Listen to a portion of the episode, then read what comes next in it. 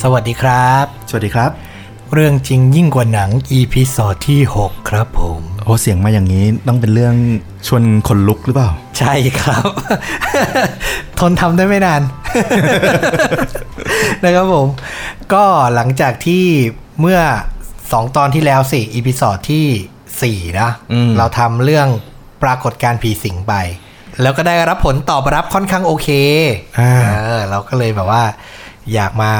ลองเล่าอีกสักทีหนึ่งสวมวิญญาณพี่ป๋องกระพลแห่งเดอะช็อคคือเราตั้งใจว่าจะให้มันไม่ซ้ำกับเรื่องเดิมที่คราวที่แล้วเราเล่าเน้นเป็นผีฝรั่ง ใช่โดยไม่ได้นัดหมายนะ โดยไม่ได้นัดหมาย เออ เพราะฉะนั้น ทำไม คราวนี้ก็เลยบอกว่างั้นฉีก เราไปทางผีเอเชียกันดีกว่า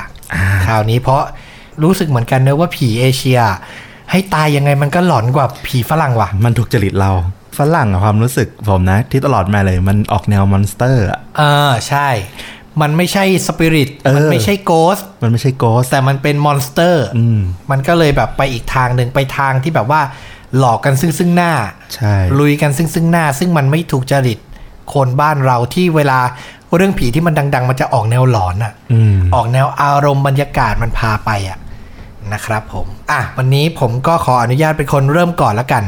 นะครับ หลังจากที่ตกลงโจทย์กับฟลุกว่าจะเป็นผีเอเชียเนี่ย ผมก็พยายามไปเสอหา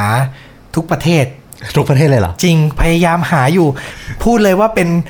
พอดแคสต์ตอนที่ค้นข้อมูลเยอะที่สุด อืม อันนี้จริงอันนี้จริงยอมรับเลยว่าตอนเนี้ยแบบรีเสิร์ชเยอะ วนไปญี่ปุ่น นี่ผมลุ้นเลยเนี่ยว่าจะ วก มาเรื่องไหน วกกลับมาเกาหลี อ่าอ่า สุดท้ายมาตายที่ประเทศไทย จริงมันเนี่ย จริง อ่าอ่าลองลองลองฟังละ มั ผี นมี ไทยน่ากลัวจะตาย มันมีเรื่องหนึ่งในไทยที่ผมอ่านมาตั้งนานแล้ว แล้วผม พอตามเรื่องไปแล้วผมรู้สึกถึงความแบบ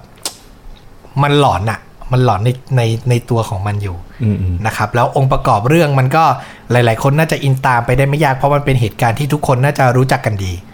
ว่าอย่างนี้ เอาอย่างนั้นเลยเนี่ย อ่า ผมเดาชื่อหนังก่อนเลย อย่าพึ่งอย่าพึ่ง อ่า เดี๋ยวไปว่ากันตอนจบนะครับ โอเค จุดเริ่มต้นก่อน ผมขอเล่าจุดเริ่มต้นที่ทำให้ผมสนใจเรื่องราวเรื่องนี้ก่อน อืม นะครับ มันไปเกิดขึ้นในทวิตเตอร์ของผู้กำกับหนังคนดังคนหนึ่ง ชื่อว่าคุณโต้งบรรจง อ๋อ ปีสันธนกูล ผ่านงานมาแล้วทั้งชัตเตอร์ แฟดและยังพี่มากพระโขนง กวนมืนโฮ กวนมืนโหง เป็นของเขาหมด ห เล ม ย ดเลยหมดเลยหมดเลย เป็นผู้กำกับพันล้านแล้วก็แต่เขาอะแจ้งเกิดในภาพยนตร์ที่ขึ้นชื่อเรื่องความกลัวเป็นมาสเตอร์พีซเลยนะ ของประเทศนี้เลยคือชัตเตอร์กดติดวิญญาณ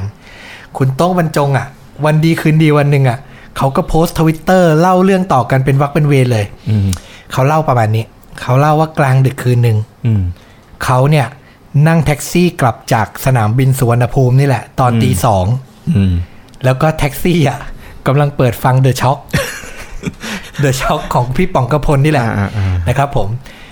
คิดอะไรไม่รู้ เขาก็เลยถามแท็กซี่ว่า พี่พี่ชอบฟังเรื่องผีเหรอครับ ชวนแท็กซี่คุย ชวนแท็กซี่คุย และสิ่งที่เขาได้รับแน่นอนอะ่ะ ถ้าจัดอันดับอาชีพที่พบเจอ เรื่องประหลาดเล้นลับที่สุดในประเทศเนี้ยท็อปทรีอ่ะยังไงแท็กซี่ก็ต้องติด เราบอกเลยด้วยความที่เขาทำงานเจอผู้คนมากหน้าหลายตาและแท็กซี่ครึ่งหนึ่งอ่ะทำงานกะกลางคืนแน่นอน ใช่ ถูกไหม ซึ่งแน่นอนพอพี่โต้งไปถามคนขับแท็กซี่อย่างนั้นอ่ะ สิ่งที่เขาได้ก็คือประสบการณ์เล้นลับของพี่แท็กซี่คนนั้น พี่แท็กซี่อะเล่าให้พี่โต้งบรรจงผู้กำกับชัตเตอร์ฟังว่า กลางดึกคืนหนึ่งเว้ยเขารับผู้โดยสารขึ้นมาสองคน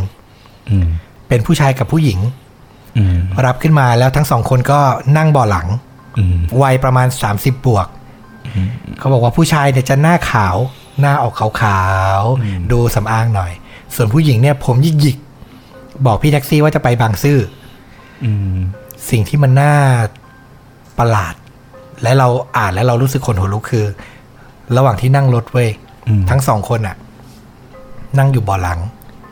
แล้วก็เอาศีรษะอะพิงไปที่ด้านหลังเบาะหน้าตลอดเวลา ก็คือเหมือนโคโง้มตัวไปทางด้านหน้า ชนกับเบาะ ถูก ของด้านหน้า มันประหลาดมากเลยนะ ประหลาดปะ เออ คนหนึ่งก็คือจะพิงกับเบาะที่ด้านหน้าเนี่ยเป็นที่ว่างที่ไม่มีผู้โดยสารอยู่ อ่า ส่วนอีกคนหนึ่งอ่ะก็จะพิงกับเบาะที่ด้านหน้าคือคนขับแท็กซี่มึง เออ เออ ตลอดทาง ตลอดทางเว้ย พอขับขับๆไปอ่ะ ก็ไม่มีการสนทนาใดๆเกิดขึ้นเลย พี่คนขับเขาเริ่มได้กลิ่นเหม็นไหม้แปลกๆเว้ย อืม เขาบอกว่ากลิ่นมันคล้ายๆ หมูย่างเกรียม อืมอืมอืม ขับไปสักพักกลิ่นเนี้ยก็เหม็นขึ้นมา อืม ขับไปสักพัก กลิ่นหอมเหมือนน้ำอบ ก็แทรกเข้ามา คือมันได้สองกลิ่นที่มันโคตรขนหัวลุกเว้ย ที่ไม่ควรอยู่ในรถคันนี้อยู่แล้วอะ ระหว่างที่ขับไปใกล้ๆจะถึงจุดหมายที่บางซื่อปุ๊บ ก็ต้องเข้าไปในซอย หมาในซอยเว้ย อืม วิ่งกรูตามเห่ารถ ตลอดเวลา อืม แต่เขาก็ไม่ได้คิดอะไรเว้ย จะถึงแล้วรีบๆส่งให้จบ เออ สุดท้ายใกล้ถึงแล้วเขาก็จะหันไปถามว่า บางซื่อเนี่ยที่จะไปเนี่ยคือเตาปูนแมนชั่นหรือเปล่า เพราะส่วนใหญ่คนชอบให้ไปส่งที่นั่น หันไป มองกระจกหลัง สองคนนั้นไม่อยู่แล้วเว้ย หายไปแล้ว หายไปเลย อืม ระหว่างนั้นอ่ะเขาก็เห็นคล้ายๆ หมอกควันในรถจาง อืม ๆ อยู่ด้านหลังเว้ย อืม อืม ก็เลยตัดสินใจจอดรถเลย อืม แล้วก็ออกจากรถแล้วก็ไปเปิดประตูหลังดู อ่า แล้วก็พบว่าผู้ชายหญิงคู่นั้นน่ะ เออ ไม่อยู่แล้วเว้ย สิ่งที่เขาเจอคือใบไม้เปียกน้ำเว้ย วางอยู่สองสามใบที่บ่อหลัง แทนเงิน เออ ประมาณนั้นเว้ย ซึ่งพี่โต้งอ่ะ ฟังแล้วแบบตีสองมึง นั่งรถกลับจากสนามบิน คนลุกสู้เลย อืม ก็เลยถามว่า อืม พี่ครับ แล้วชายหญิงคู่เนี้ย พี่รับมาจากที่ไหนนะ อืม พี่คนขับแท็กซี่ก็บอกว่า ผมอะรับมาจากย่านเอกมัยเว้ย อ่า ซึ่งเขาคาใจมากว่าชายหญิงคู่เนี้ที่หายไปอ่ะ เป็นใครอ่ะอยากรู้ อืม เช้าวันถัดมาพี่คนขับเขาเลยวนไปดูที่เขา ที่รับ รับชายหญิงคู่นี้ขึ้นมาเว้ย อืม แล้วเขาก็ไปเจอกับยามคนหนึ่งที่เฝ้าอยู่ อืม ตรงที่ที่เขารับ อืม เขาก็ถามยามคนนั้นว่าพี่ยามพี่ที่ที่พี่เฝ้าอยู่เนี่ย มันเรียกว่าอะไรนะจำไม่ได้แล้ว คุ้นๆว่าตรงเนี้ย มันเคยเป็นข่าว ที่มีคนตายเยอะๆใช่ป่ะ อืม พี่ยามก็บอกอ้าวพี่จำไม่ได้เหรอตรงเนี้ยคือซันติก้าผับ อืม จำได้ไหม เออ ฟุกจำได้ปะ จำได้ปีนั้นตอนช่วงปีใหม่ดังมากเลย ใช่ เหตุการณ์ที่ดังมาก เรียกว่าส่งท้ายปีเก่า ต้อนรับปีใหม่ 2552 สองห้าสอง เหตุการณ์เกิดขึ้นคือที่ซันติก้าผับ อืม ก็คือหลังจากเขาดาวน์ไปแล้วช่วงเวลาประมาณเที่ยงคืนครึ่ง อืม เกิดเหตุการณ์เพลิงไหม้ จากพลุไฟที่แสดงคอนเสิร์ตป่ะถ้าจำไม่ผิด ใช่ เออ จากพลุไฟที่เหมือนแบบว่ายิง เอฟเฟกต์อะ เอฟเฟกต์แล้วมันไปโดนไฟ LED ในนั้น อืม แล้วก็เหมือนแบบเกิดปะทุให้เป็นเพลิงไหม้เว้ย อืม คนตายเยอะมากเลยนะ คนตายเยอะมากเขาบอกว่านับคนตายอ่ะ ได้ประมาณ ถ้าที่ลงในไทยรัฐนะคือมีผู้เสียชีวิตอ่ะ66ศพ อืม แล้วก็ผู้ได้รับบาดเจ็บอ่ะ250 คน อืม เยอะมากเว้ย ซึ่งแบบพอฟังแล้วเรารู้สึกว่าแม่งโคตรขนลุกอ่ะ คือมันเป็นตำนานที่ช่วงนั้นที่มันดัง ๆ อ่ะ มันมีเรื่องเล่า เยอะเลย เต็มไปหมดเลยอ่ะ ใช่ เออ แต่ว่าต่อให้มันผ่านเวลามาแล้ว มันก็ยังมีเรื่องเล่าใหม่ ๆ แล้วก็น่ากลัวมากแล้วเป็นเหตุการณ์ที่แบบ แทนที่ทุกคนจะมีความสุขอ่ะส่ง ช่วง ท้าย ต้นปี ปีอ่ะ อืม เขาดาวอ่ะ เป็นเหตุการณ์อัคคีภัยที่ติดอันดับท็อปท็อปน่าจะต้นต้นๆเลยอะของประเทศ ส่วนใหญ่ที่จะพูดถึงกันก็จะมีเนี่ยแหละซานดิก้า มีจอมเทียนแล้วก็มีที่โคราช ใช่ใช่ใช่ ที่จะพูดถึงกัน นะ บ่อย ซึ่งสืบสวนสอบสวนไปมันก็ค้นพบสาเหตุอะตอนแรกเหมือน เหมือนจะเป็นเรื่องของที่เขากล่าวหาว่านักร้องที่อยู่บนเวทีอะ ๆตอนที่แสดงอยู่ เออแสดงแล้วก็จุดไฟแล้วไฟก็แบบลามแล้วต่อไปไหม้ อืม แล้วโดนจับอะตอนแรก อืมอืม ถูกกล่าวหาว่าเป็นคนต้นเหตุที่เหมือนแบบว่ากึ่งกึ่งๆวางเพลิงอะมันก็คืออุบัติเหตุแหละ อืม แต่ว่าพอสืบไปสืบมาเขาก็มาเจอในกล้องวงจรปิด อีกทีว่าทุกอย่างที่มันเกิดขึ้นก็คือมันเกิดจากพลุ พลุนี่แหละที่อยู่ข้างในแล้วก็เขาเรียกว่าอะไร ระบบรักษาความปลอดภัยทางหนีไฟอะไรอย่างเงี้ย ออกแบบมาไม่ดีเลย ไม่ดีเลย เขาบอกว่าทางเข้าหลักมันมีแค่ทางเดียว อืม ที่ที่ตามอ่านในข่าวนะ ทางเข้าหลักมันมีแค่ทางเดียว แล้วทางหนีไฟตามกฎหมายมันนอกจากทางหลักแล้วมันต้องมีทางรองทางอะไรอย่างเงี้ย ซึ่งมันสร้างแหละ แต่มันสร้างแบบอารมณ์ขอไปทีนิดนึงอะ่ะคือหลบแอบอยู่หลังเวทีเป็นทางออกแอบอยู่หลังเวที เป็นทางที่แค่มีแต่พนักงานเท่านั้นที่รู้อะไรอย่างเงี้ย พอถึงจังหวะไฟไหม้ไฟมันจะดับหมด มันจะสังเกตอะไรยากมาก ทางหนีไฟมันเลยต้องให้เป็นไฟสัญญาณที่แบบเห็นได้ชัดเจน แล้วเขาบอกว่าจริง ๆอะ่ะซานติก้าเนี่ยมันจุคนได้แค่ประมาณ 500 คน อืมวันนั้น วันนั้นมีอยู่พันสองคน โอ้ อยู่ในร้าน อืม คือทุกอย่างมันประเดประดังมาก ๆ เว้ย ที่แบบว่าจะทำให้เกิดอุบัติเหตุทำให้เกิดเหตุการณ์อันน่าเศร้าได้ อืม เออคือมันเกิดจากความประมาทเลินเล่อคือไม่ได้ safety first อะไม่ได้มองว่าเรื่องความปลอดภัยสำคัญสุด คือเรื่องผีของคุณลุงแท็กซี่อะก็จบไปแค่นั้นแหละ อ่า เออ แต่ เขาก็ ว่า รู้แล้วแหละว่ามันคืออะไรตรง เออ นะ แล้วก็ในความรู้สึกเราเราออกตัวก่อนเลย เรารู้สึกว่าเรื่องเนี้ย จริง ๆ เหตุผลที่เกิดมันก็เกิดจากความประมาทเลินเล่อและความไม่พร้อมในการรักษาความปลอดภัยอะแหละ อืม แต่ว่ายิ่งขุดลึกขุดลึกลงไปอ่ะ อืม มันก็จะมีประเด็นเกี่ยวกับความอาถรรพ์ มันทำให้เหมือนจะเป็นลางเขาลางบอกเหตุที่จะทำให้เกิดขึ้น อืม เล่าให้ฟังเป็นเป็นเกร็ดความรู้แล้วกัน อ่ะ คือไม่ต้องเชื่อหรอกแต่ฟังว่าฟังในแง่ของความความบันเทิงแล้วกัน ฟังในแง่ของความดูเล้นลับ ดูน่าค้นหาดีกว่า อืม ซึ่งเราอ่านเราก็รู้สึกว่าแบบ อืม เออ น่ากลัวดี คือ นะ หลาย ๆ เรื่องหลาย ๆ ประเด็นเลย คืออย่างอย่างคอนเสิร์ตในวันนั้นอะที่ส่งท้ายปีเก่า อืม 2551 แล้วก็เริ่มต้นปีใหม่ 2552อะในใบปิดคอนเสิร์ตอะมันตั้งหัวข้อเลยอะว่าแบบ Goodbye Santika อืม เออ คือเหมือนว่าซานิก้าหลังจากนี้ก็จะปิดอยู่แล้วด้วยป่ะ ใช่ เออ ในข่าวก็คือบอกว่าซันติก้าผับอะจะมันหมดสัญญาพอดีแล้วจะปิดตัว มันก็เลยกลายเป็นวันส่งท้ายปีเก่าที่แบบใบปิดมันขึ้นว่า Goodbye ซันติก้าซึ่งคนคนในฐานะคนที่แบบชอบมองไปในทางอาถรรพ์หรือในทางอะไรอย่างเงี้ยเขาก็จะเอามาแบบตั้งเป็นประเด็นกันว่า เฮ้ย แม่งดูมีความน่ากลัวอยู่อะ อืม แล้วก็เหมือนแบบในใบปิดอะการแต่งรูปแต่งอะไรอย่างเงี้ย มันจะดูมีความแบบดักดักมนมนๆคือศิลปิน คือมัน ใหญ่ ดูไม่ อะ สดใสสมกับเป็นงานเขาดาวน์ปีใหม่ ใช่ ซึ่งเนี่ยอย่างอย่างในรูปใบปิดตอนนี้ผมให้ฟลุกดูอยู่อะศิลปินหลักที่มาก็คือพี่โจอี้โจอี้บอย ใช่ ก็จะถูกแต่งเห็นป่ะ เห็นตรงบริเวณหน้าป่ะ เหมือนร้องไห้อยู่ เออ เป็นคราบเขมเหลาด้วย คราบขมเหลาสีดำๆอย่างเงี้ย คือเขารู้สึกว่ามันแบบค่อนข้างมีความแบบว่าโกธิก และมีความน่ากลัว มีความดักดาร์กๆนิดนึง อืมอืมอืม ที่แบบดูจะเป็นเขาลางได้ ซึ่งอีกแง่มุมหนึ่งมันก็บอกได้แหละว่าจริงๆซันติก้ามันก็เป็นผับที่ค่อนข้างแต่งไปในทางดักดาร์กๆ อืมอืม มาตลอดอยู่แล้ว ใช่ อะไรประมาณเนี้ยนะครับผมสีเว็บสีอะไรมันก็ดูหม่นหมองนะครับผม หรืออย่างอีกเรื่องหนึ่งที่พูดกันเยอะมากก็คือ ไอตัวพี่ที่ที่เขาที่ตอนแรกเขาโดนกล่าวหาว่าเป็นต้นเพลิงอะ่ะ อ่า ชื่อวงเขาก็คือวงเบิร์นเว้ย โอ้โหพอดีเลย เออ มันดูมีความพอดีพอดีที่แบบว่า น่ากลัวไปนิดนึง หรือบางคนเขาก็จะบอกว่าอย่างการตกแต่งร้านอะ่ะ มันก็จะมีการแบบใช้อารมณ์เหมือนคล้ายๆโลงศพอ่ะ อ่า ตรงหน้าต่างอะไรงี้ตรงมีไม้กางเขนอย่างงี้ เออเนี่ยมันจะดูมีความแบบนึกออกใช่ป่ะ เออ คือด้วยความที่พอมันเกิดเรื่องแล้วแล้วมาถกกันนั่นแหละ อ่า มันมันชี้ได้หมดแหละ มันก็ ว่า ชี้ได้หมดแหละ ว่าเกี่ยว เออว่ามีความน่ากลัว ซึ่งก็อย่างที่เราบอกคือเราก็ไม่ได้จะชี้นำว่ามันเป็นเขาลางนะ แต่เราแค่เราอ่านแล้วเรารู้สึกว่ามันก็ เออ มันก็ ก็เป็น มี ข้อ วาม สังเกตหนึ่ง เออ เออ มีความเขย่าวขวัญดีเหมือนกันนะครับ ก็นี่แหละประมาณเนี้ยเราก็เลยสนใจในเรื่องซันติก้าผับก็คือกลับกัน เออ จากที่ว่าจะไปหาเรื่องแล้วเรื่องเนี้ยถูกนำไปเป็นหนังผีใช่ป่ะ เออเออ แต่ว่ามันกลับกันคือ ไปตามทวิตเตอร์พี่โต้งบรรจงที่เป็นคนทำหนัง แล้วกลับมาที่เรื่องซันติก้า ผับ เออ แล้วเราก็ มา ไป หลายทบเลยนะ เออ แล้วไปค้นไปค้นมา เรื่องซันติก้าผับอะถูกสร้างเป็นหนังเว้ย หนังไทย หนังไทยจำได้ไหมฟุกได้ดูป่ะ คุณคุณว่า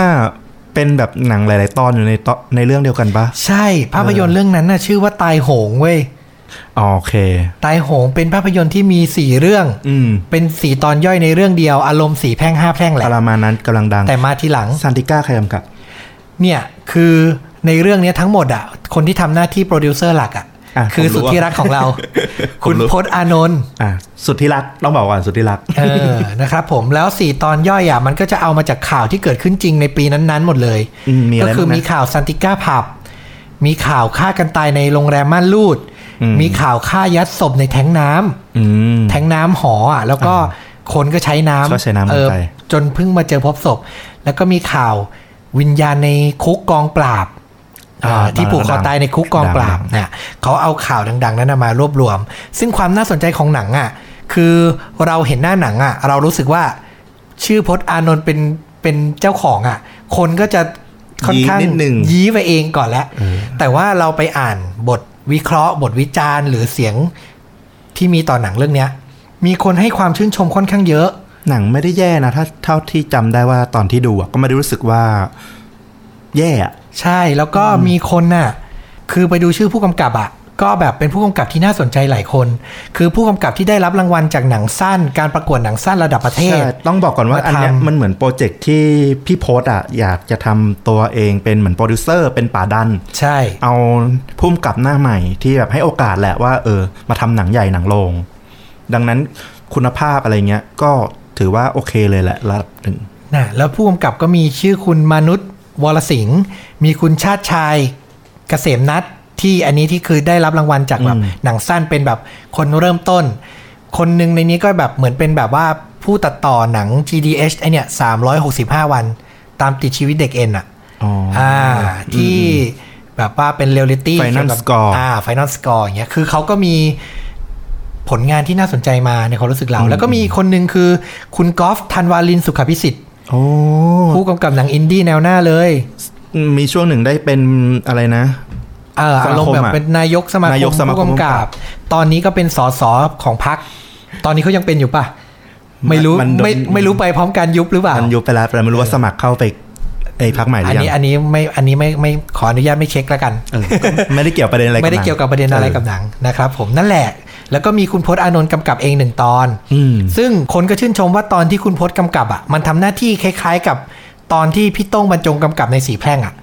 อ่ามั มันคือตอนทิ้งท้ายที่มีทั้งความฮาและมีทั้งความน่ากลัวในตัว คือพี่พจน์อ่ะเขาเอาข่าวฆ่ากันตายในม่านรูดไปทำแล้วก็ออกแนวผีตลกตลกๆอ่ะ อืม เจอผี มีพี่ใหม่เจริญปุระเล่นเป็นโสเพณีถ้าเราจำไม่ผิด แล้วก็มีมดดำมีอะไรอย่างเงี้ยมาแจมในหนัง ก็จะเป็นหนังผีออกแนวตุ้งแช่แล้วตลกตลกๆอ่ะ จังหวะ เออนั่นแหละ แล้วอย่างไอตอนซันติก้าผับเนี่ย ในเรื่องอ่ะ มันชื่อตอนว่าซันติก้า สารติค่า โอ้น่ากลัวเหมือนกัน คือ ได้ไปดูหนังซ้ำไหมว่า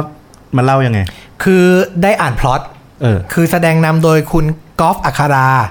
อะไรอะชัยยาเขาก็เล่น ชัยยา อ่าอะไรประมาณนี้นักแสดงหน้าไทยๆจอมขมังเวท ขมังเวท อย่างเงี้ยนะครับ จ๋เลย แล้วก็คุณกบพิมลรัตน์ อืม อ่าอันนี้ก็ดาราหนังหน้าไทยสาวสวยอีกคนหนึ่งที่ถ้าจำได้ก็คือสุริโยไทย ใช่ ตอนเด็ก อ่า นะครับ ผมก็ทั้งสองคนเล่นเป็นคู่รักกัน อารมณ์เหมือนเป็นคู่รักที่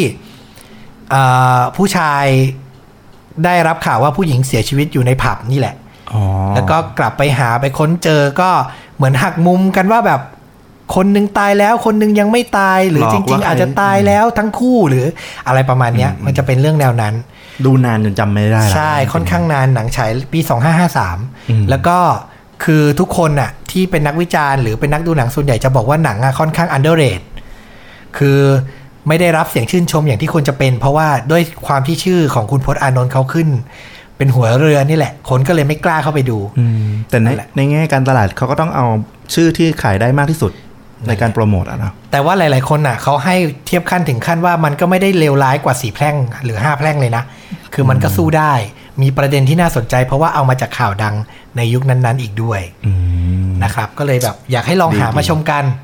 ตอนเนี้ยมัน available on Netflix ด้วย อ๋อ สามารถดูบน Netflix ได้ หาดูกันได้ง่ายๆ search ว่าตายโหงเจอเลย ซึ่งบอกเลยว่าเดี๋ยวจบพอดแคสต์ตอนนี้เราก็จะไปดู จัดไป นะครับผมอ่ะก็เรื่องผมก็ประมาณนี้อาจจะเขย่าวขวัญเล็ก ๆ น้อยๆ เป็นเกรดไป เดี๋ยวมาเจอเรื่องของคุณฟลุก ครับ เป็นเรื่องต่อไปนะครับ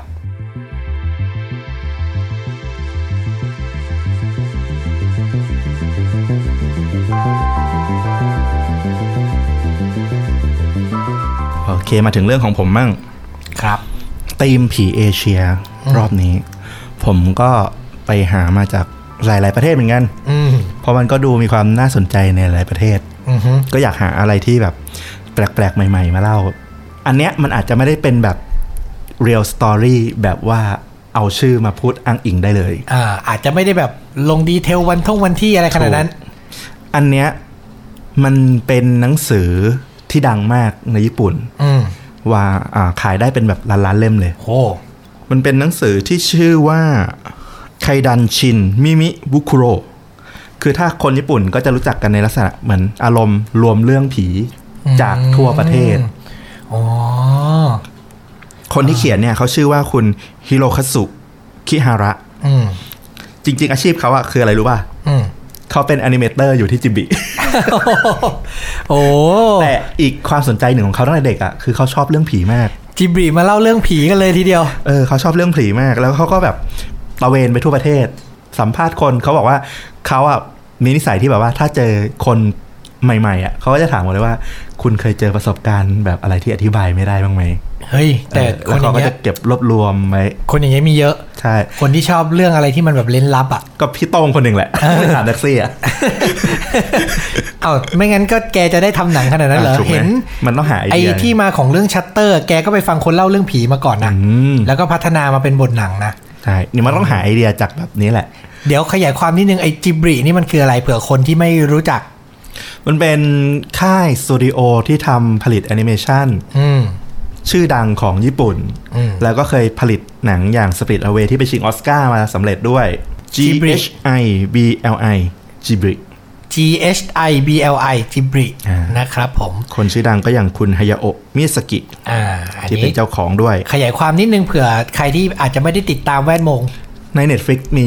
ลงไปเยอะเลยช่วงนี้หนังข คือ องจิบิ เราว่าถ้าถามเรื่องแอนิเมชันที่มันสะเทือนใจคนทั้งโลกอ่ะ อันดับหนึ่งแล้วล่ะ ความดังนะอ๋อจริง อืม ๆ นะ ถ้าฝั่งตะวันตกคือพิกซ่า อืม ฝั่งตะวันออกก็เนี่ย ก็คือจิ อะ บรีนี่แหละ ใช่ นะครับผมอ่ะพี่คนนี้คุณอะไรนะที่ชอบฟังเรื่องผีอยู่ในจิบรีเนี่ย ฮิโรคัตสุคิฮาระเรียกคุณคิฮาระแล้วกัน โอเค ต่อไปนี้ คุณคิฮาระนะครับ คุณคิฮาระเขาก็จะไปรวบรวมมาก็ไปเขียนหนังสือ โอ้โหโคตรเจ๋งเลยว่ะ ใช่ และไอ้หนังสือเล่มเนี้ยแหละ ที่เขาไปอ้างอิงมาจากคำบอกเล่าของชาวบ้าน จากทั่วประเทศญี่ปุ่น โอ้โห มันก็เอามาถูกมาทำเป็นหนัง มีทำมาเยอะเลยมีทั้งทีวีซีรีส์ทั้งที่เป็นหนังโรง อืม ใช่ แต่มีเรื่องหนึ่งที่น่าจะ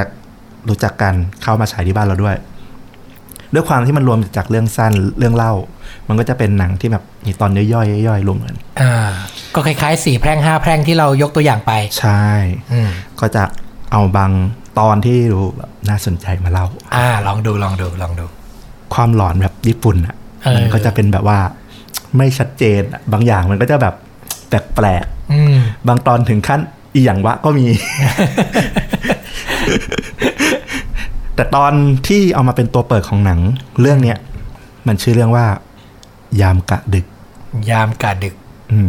เรื่องเล่าของเขาก็คือบอกว่า เออมันมีหัวหน้ายามคนหนึ่งอ่ะเขาเคยทำงานเป็นหัวหน้ายามอยู่ที่บริษัทแห่งหนึ่ง ที่ต้องรับผิดชอบดูแลอาคารพาณิชย์ล้าง อืม ที่ถูกทิ้งล้างไว้ แต่ว่าก็คือต้องคอยมียามคอยตรวจตรา เพราะว่ากันพวกโจรขโมยหรือแบบพวกคนเล่ร่อนจะมาแบบยึดอาศัยอะไรอย่างเงี้ย มาทำอะไรไม่ดีอะไรอย่างเงี้ย ก็จะมียามจ้างยามมาเฝ้าไอ้หัวหน้ารปภเนี่ยเขาก็อยู่ที่บริษัท แล้วก็จะมีลูกน้องส่งไปประจำอยู่ที่อาคารเนี่ย คอยตรวจตรา อือหือ ลูกน้องใครมาใหม่ ต่างก็อยู่ได้แค่คืนเดียว วันรุ่งขึ้นก็มาขอลาออก จัวเรื่องดีมาก เปิดเรื่องมาด้วยว่ามีคนมาขอลาออก อืม คนมาขอลาออกบอกว่า ผมทนไม่ไหวแล้ว ผมอยู่ไม่ได้ แต่ตัวหัวหน้าเนี่ยเขาอยู่ที่บริษัท อยู่ เขา ที่ ไม่ บริษัท เขาไม่เคยไปเอง เขาไม่ได้ลงที่ อ่า ที่ไซ โอ ต์ เคโอเค ใช่ไอ้คนนี้ก็มาลาออกบอกว่า ผมอยู่ไม่ไหวละเขาก็เล่าว่าเนี่ย ตอนที่ผมไปทำงานวันแรกอะที่นั่นนะมันจะมีรุ่นพี่อยู่แล้ว ที่อยู่ประจำคนหนึ่งไม่ได้บอกชื่อ อืม อืมพี่คนเนี้ยเขาก็บอกว่า อยู่ๆไปเถอะ ไม่มีอะไรหรอกที่เนี่ย อืม อืมเขาก็พาไปตรวจตามรอบเที่ยงคืน พอขึ้นไปด้วยความร้างอะ่ะละเกะละกะ ของก็ทิ้งกระจัดกระจาย อืม อาหน้าต่างแตกอะไรก็ตามสภาพเลยนะ นี่คือบรรยากาศของมัน ไอ้รุ่นพี่เขาบอกว่าเดี๋ยวฉันเข้าไปดูในห้องน้ำหน่อย นายดูในห้องนี้นะ อืม ไอ้ยา ลาดตระเวน แบ่งกันดูไอ้ยามใหม่คนนี้ก็แบบสาดสาดไฟฉายไปก็กลัว ก็กลัวแหละแต่แบบว่าเออ ก็คิดว่าไม่น่ามีอะไร สักพักศาสตร์ไปเจอผนัง มีรอยมือคนทาบอยู่แบบสามสี่มืออใครมาเล่นอะไรในนี้ อืม สักพักได้ยินเสียงเหมือนเด็กวิ่งเล่น เขาก็แบบ เฮ้ย มีเด็กแอบเข้ามาเล่นในนี้หรือเปล่า เขาก็สอบไฟตามเข้าไปในห้อง พอเข้าไปในห้องปั๊บ ประตูมันปิดเอง มืดสนิทแล้วเขาก็โดนมือนับไม่ถ้วนอะลุมตีมาที่ตัวเขา อืม อืม เขาก็มาขอลาออก อืม ไอ้หัวหน้ายามก็บอก เฮ้ยมันไม่น่ามีแล้วมั้งก็ให้ลองกลับไปดูอีกสักคืนหนึ่งไอ้ยังก็กลับไปใหม่ คืนที่สอง ตอนเช้ารุ่งขึ้น ใบเราออกมาวาง แล้วไม่พูด อธิบายอะไรแล้ว ออกเลย อันนี้คืออีกคนหนึ่งแล้ว คนเดิม คือเขาให้โอกาสลองอีกสัก สัก อีก คื ที่ น หนึ่ง หนึ่งโอ้โห แต่คือคราวเนี้ยเช้าอีกวันหนึงนะคือทิ้งใบลาออกแล้วก็ไม่อธิบายแล้วก็ไปลาออกไปเลย อืม ไอ้หัวหน้ายามก็แบบไอ้ที่นี่มันอะไรของมันวะ อืม เออ มันไม่ใช่คนแรกด้วยใช่ไหม มันไม่ใช่คนแรกด้วย ส่งไปกี่คนกี่คนแม่งก็มาขอลาออกหมดเลยคำเขียนอธิบายขอลาออกก็แบบว่า เหมือนเจอผู้หญิงผู้ชายเจอเด็กเจออะไรไม่รู้อะประหลาดประหลาดไปหมดอะอธิบายไม่ได้ อืม คืนหนึ่งหัวหน้ายามก็เลยตัดสินใจว่าเอาวะคืนนี้เดี๋ยวไปดูเองสักทีแล้วกัน อะไรนักหนาวะไอ้ที่เนี่ย อืม ก็ไปเจอไอ้ลูกน้องที่เป็นคนที่อยู่ประจำอะอยู่มานานละ ไอคนที่ลีดนำไปก่อนในเมื่อกี้ใช่ไหม ใช่ ที่บอกว่าเดี๋ยวฉันจะไปดูในห้องน้ำ ใช่คนนั้น คือไอคนเนี้ยเป็นคนเดียวที่อยู่มาได้ ที่อยู่มาตลอด โอเค อ่า มันจะมีห้องที่รปภเขาพักอาศัยใช่ไหม อืม หัวหน้ามันก็มาหา ไอ้นิมก็นั่งกินข้าวทำนู่นทำนี่มันก็เล่าให้ฟัง ผมว่าผมอะฝันแปลก อืม ๆ ผมอะเห็นผู้หญิง นอนขนานกับพื้นโลกระนาบเดียวกับพื้นแต่ลอยอยู่ อ่า แต่ว่าผมอะถ้ามันลอยอยู่อะผมมันก็ต้องตกลงมาที่พื้นใช่ไหมลู่หลกออกมาที่พื้น แต่ผมอะมันสยายออกไปข้างๆ ผมว่าผมคงฝันแหละมันเป็นไปไม่ได้อะผิดหลักฟิสิกส์ อืม ไอ้หัวหน้ายาวนะน้องนายไปเห็นผู้หญิงคนนั้นตรงไหนอะ อืม เขาบอกว่า บนเพดานห้องนี้ไง บนหัวหัวหน้ายามที่กำลังยืนอยู่หัวหน้ายามก็แบบ เริ่มแบบ เริ่มแบบหลอนๆแบบ จริงเหรอวะสักพักก็หัวหน้ายามก็เห็น รอยมือที่คอของไอ้รปภเนี่ย อืม ก็ถามคอนายไปโดนอะไรมาเหรอ อืม ไอ้รปภก็บอกว่า ผมว่านะ ผมอะชอบฝันว่ามีผู้หญิงคนนั้นอะไอ้คนที่ลอยมา ชอบมาบีบคอผม แต่คงไม่ใช่หรอกผมน่าจะละเมอแล้วก็บีบคอตัวเองมากกว่า แล้วก็ถึงรอบอ๋ออ่ะเดี๋ยวผมไปตรวจตาตามรอบเวรก่อน เดี๋ยวหัวหน้ารออยู่ที่นี่ก็ได้ ไม่ต้องตามไปหรอกไอ้หัวหน้าก็บอกว่า อยู่คนเดียวไม่โอเค ตามไปด้วยแล้วกัน ก็ตามไปไปดูชั้นหนึ่งชั้นสอง พอไปถึงจะถึงชั้นดัดฟ้าไอ้นี่ไอ้รปภบอกว่า หัวหน้าครับ โทษทีพอดีผมลืมกุญแจเดี๋ยวผมลงไปเอาก่อน โอ้ แล้วก็วิ่งแมวเลย ไอ้หัวหน้ายามก็ยืนรอก็กลัว อืม สักพัก บนชั้นที่เป็นดัดฟ้า ก็เห็นเป็นเงาผู้หญิงกำลังค่อยๆเดินลงมา แบบไกลมาก แต่ไม่ทันที่จะแบบมาถึงตัวไอ้รปภก็มาถึงก่อน ไอ้เงาผู้หญิงก็หายไปละรปภบอกว่าหัวหน้าก็เห็นเหมือนกันเหรอครับ อืม คนน่ะชอบมาเห็นว่าเหมือนมีคนเดิน คนยืนอยู่ตรงนั้น แต่จริงๆไม่ใช่หรอกครับ มันก็แค่เงาของอาคารเท่านั้นแหละ คิดกันไปเองทั้งนั้น ไอยามคนนี้โคตรเวียดเลย แล้วมันก็ตรวจตาอะไรเรียบร้อยของมันไป ก็กลับมาที่ชั้นล่าง คราวเนี้ยไอ้ยาคนนี้บอกว่าบาครับตรวจเสร็จละเราลงไปคันชั้นล่างกันดีกว่าไอ้หัวหน้ายังบอกว่า เดี๋ยวก่อนสินายชั้นเนี้ย ห้องเนี้ยมันยังไม่ได้ดูเลยนะไอ้รปภก็บอกว่า คือจริง ๆ ห้องนั้นนะผมไม่ค่อยอยากจะเข้าไปเท่าไหร่ไอ้หัวหน้ายังบอกไม่ได้สิแต่มันเป็นหน้าที่ของเรานะที่ต้องแบบดูให้ครบทุกห้องอ่ะ อืม อ่ะก็เข้าไป มันก็มีเสียงแบบห้องน้ำที่มันกดเอง ก่อนที่แบบจะแยกคนนี้นบอกเฮ้ย ใครมาใช้ใช้ห้องน้ำได้ด้วยเหรอ ที่นี่มันมีแบบมันลั่นเองได้หรือเปล่า อืม เอ๊ะรปภก็บอกว่า อุ้ยตึกเก่าขนาดนี้มันไม่มีเอยแบบโถอัตโนมัติหรอกครับ แต่อย่าไปคิดมากเลย ไม่มีอะไรหรอก คิดไปเองกันทั้งนั้น คราวเนี้ยตอนแยกไปหัวหน้าก็แบบส่องไปไปตามห้อง จนไปถึงห้องห้องหนึ่งปรากฏว่าเจอทั้งเด็ก ทั้งคนแก่ เรียกว่าเป็นสิบอะยืนล้อมอยู่กลาง มันยืนอยู่กลางห้องยืนล้อมเต็มห้องเลยเรื่องก็ตัดข้ามไปคืนนั้นผ่านไป มาหลายวัน อาจจะเป็นเดือนเลย ก็เป็นหัวหน้ายามคนเนี้ย นั่งอยู่ที่สวนสาธารณะ แล้วก็บังเอิญไอ้รปภคนนั้นเดินผ่านมาพอดีก็มาทักทายว่าอ้าวหัวหน้าครับเออตอนนี้เป็นไงมั่งหัวหน้าบอกเออผมลาออกจากบริษัทนั้นมาได้ สักพักแล้วก็โอเคนะ ตอนนี้กำลังหางานใหม่อยู่ไอ้รปภนั้นก็ทักทายเสร็จมันก็จะเดินผ่านไปแต่พอเลยห่างตาไปนิดหนึ่งอะหัวหน้ายามก็เห็น เป็นไอ้รปภคนเนี้ย มีมืออะมากอดอยู่เต็มไปหมดเลยอืมแล้วรปภคนนั้นก็หันมาบอกว่า ไม่มีอะไรหรอกครับ อย่าไปคิดอะไรเลย คือแบบอารมณ์แบบว่า ถ้าไม่เชื่อต่อให้เห็นก็ถือว่าไม่มี คือในเรื่องอ่ะ มันมันอารมณ์แบบว่า กูก็เห็นนะ แต่กูไม่เชื่อ คิดว่ามันมันไม่ได้ใช่หรอกมันไม่มีความ ไม่เชื่อว่ามีผีมีจริงอ่ะ เขาไม่เชื่อจริง ๆ หรือว่าเขาบังคับตัวเองให้ไม่เชื่อวะ ไม่รู้ แต่ก็คือเนี่ยมันญี่ปุ่นมันมีความเวทเวทความแบบแปลก เอ เดี๋ย อฟังแล้ว มันปอยู่ ระหลาดแบบ ความประหลาดประหลาด ประหลาดมากอ่ะ เออ เออ อันนี้คือเรื่องเล่าจริงที่ถูกทำเป็นหนัง ใช่ใช่ เออ โคตรประหลาดเลยอ่ะ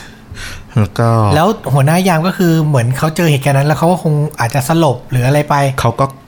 หายไป ภาพตัดก็คือ คือ ไม่ได้ มัน เล่า ก็ไม่ได้เล่าต่อตัดไป ใช่ อีกทีก็คือ ตัดมาเลยว่า ลาออกแล้ว อยู่ไม่ไหว อื้อหือก็คือคนที่ปกติอะวันเดียวก็อยู่ก็ไม่รอดแล้ว อืม แต่ไอคนที่มันสะกดจิตตัวเองว่าไม่เชื่อไม่เชื่อมันถึงจะอยู่ได้ ถูก แล้วอารมณ์แบบโอ้โหคือถ้าไปดูในหนังก็คือจะแบบไอ้เนี่ยแบบอารมณ์หน้าซีดเหมือนโดนแบบโดนผีอำบทผีสิงต ต ล ล อ อ ด ด เว เว ลา ลา ใช่ คือไอเนี้ยไม่ปกติ ไม่ปกติ แน่ แน่ๆ ๆเออเฮ้ยโหฟังแล้วน่ากลัวดีนะครับ นะในเรื่องนี้ก็มีหลายตอนที่น่าสนใจ อือฮึ ตอนหนึ่งที่ เดี๋ยวมาเล่าให้ฟังก็คือ อืม เป็นเรื่องเล่าของคนคนหนึ่ง อายุประมาณแบบ 20 ปลายปลายๆหรือ 30 ต้นต้นๆเขาก็เล่าว่า เออ เขามีญาติคนหนึ่งเป็นแบบพวกอารมณ์นักเขียนนิตยสารเนี่ย ค ที่ น แบบ เล่านี่ผู้ชายผู้หญิง ผู้ชาย ผู้ชายโอเค ก็มีญาติคนหนึ่งที่เป็นแบบอารมณ์นักเขียนที่ต้องไปเก็บข้อมูลอยู่ต่างจังหวัดหลาย ๆ วันอะไรอย่างเงี้ย อืม ก็จะไม่อยู่บ้านหลายวัน ก็จะฝากให้คนคนเนี้ยที่มาเล่าเนี่ย ช่วยดูแลบ้านให้หน่อย อืม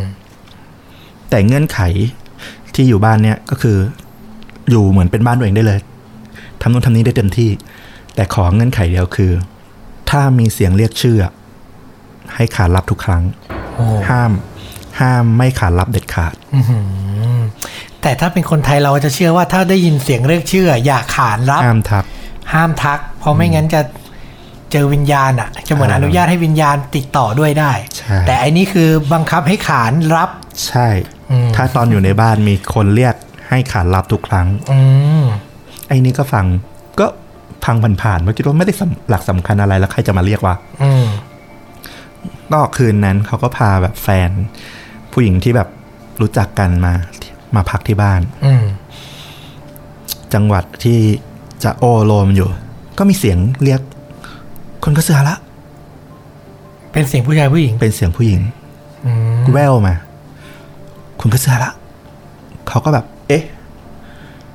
แต่ปรากฏว่าไอ้ผู้หญิงที่อยู่ด้วยกันอะไม่ได้ยิน เสียงก็เรียกซ้ำคุณก็เสือละ จนเขาแบบรู้สึกว่ามันผิดปกติละเขาก็เลยพยายามให้ผู้หญิงคนเนี้ยกลับบ้านไปก่อน เสียงก็เรียกทีขึ้นทีขึ้นทีขึ้นทีขึ้น แต่เขาก็ไม่ได้ขานรับ อืม อาจจะลืมหรืออาจจะกลัวจนแบบลืมไปหมดละไม่รู้ว่าต้องทำยังไง แล้วเขาพยายามหาต้นตอของเสียงไหม ไม่เสียงมันเหมือนกล้องอยู่ในบ้าน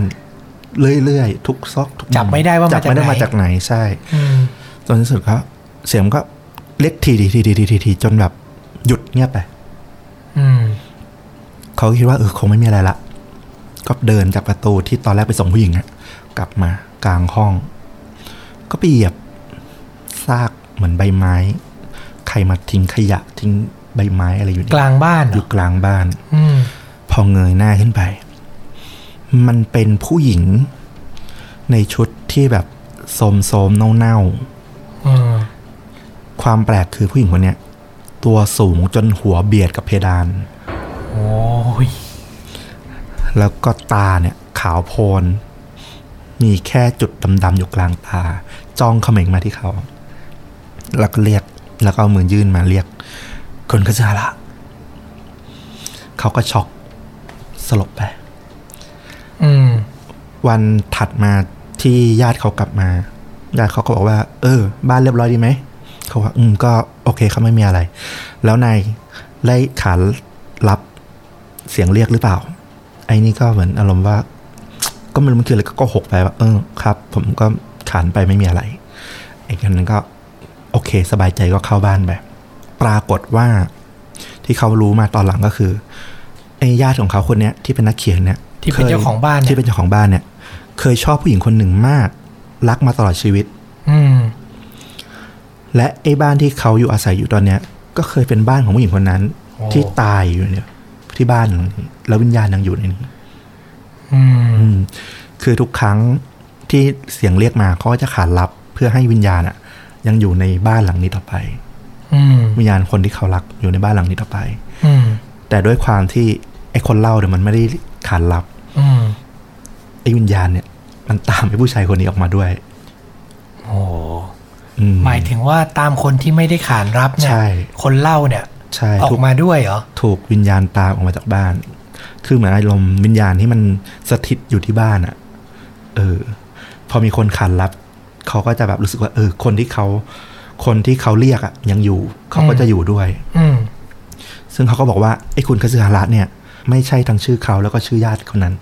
อ้าว มันเป็นชื่อใครก็ไม่รู้ คงเป็นคนที่ผู้หญิงคนนั้นรักอะไรเงี้ย เหรอ อืม อืม เรื่องก็จบแบบหลอนๆไหม แล้วอย่างนี้หมายความว่าไง หมายความว่าวิญญาณผู้หญิงคนนั้นอยู่ที่ไหนตอนเนี้ย ตอนนี้ก็คือถ้าตามเรื่องที่เขาเล่าก็คือ ตามไอ้ผู้ชายคนที่เล่ามา ไปแทน ก็ยังอยู่เหรอ อืม เขาก็ยังรู้สึกได้ว่าเธอยังอยู่อย่างเงี้ยเหรอ ใช่ โอ้โห